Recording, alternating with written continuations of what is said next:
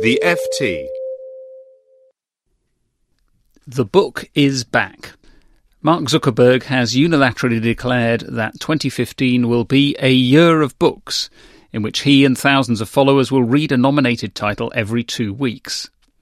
One possible reaction is grumpy churlishness, similar to the ire of Beatles fans who resent that rapper Kanye West's followers don't know who Paul McCartney is. It's true that the Facebook chief executive's approach provides an open goal for satirists. I've found reading books very intellectually fulfilling. Books allow you to fully explore a topic and immerse yourself in a deeper way than most media today, Mr. Zuckerberg posted, as though uncovering a previously unknown treasure. As my colleague Alan Beattie tweeted, Next up, Mark Zuckerberg discovers cutlery. A knife and fork allow you to eat more kinds of food than using fingers. But the new year is only a few days old, so let's be gentle.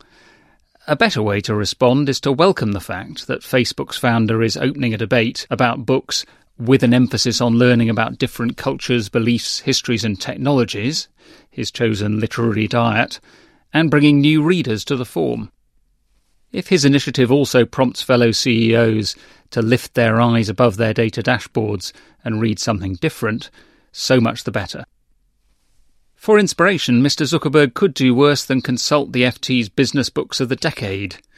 In fact, he may already be doing so. His first pick, The End of Power by Moises Naim, who is also a regular FT contributor, was longlisted for the FT Business Book of the Year award in 2013. With the Facebook founders backing, hardback copies promptly sold out on Amazon. Another great choice would be Tom Standage's Writing on the Wall, which would also remind Mr. Zuckerberg's younger fans and older followers who are skeptical of the initiative that there really is nothing new in the world of publishing. In his 2013 book about the first 2,000 years of social media, Standage points out that in ancient Rome, books, actually 10 metre papyrus scrolls, circulated from one reader to the next through recommendation and copying. Authors did not make any money from their books and wanted as many people as possible to copy them. The best way to do this was to get copies of a book into the personal libraries of influential intellectuals, he writes.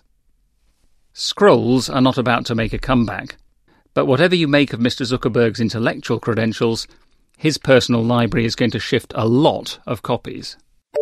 For more downloads, go to ft.com forward slash podcasts.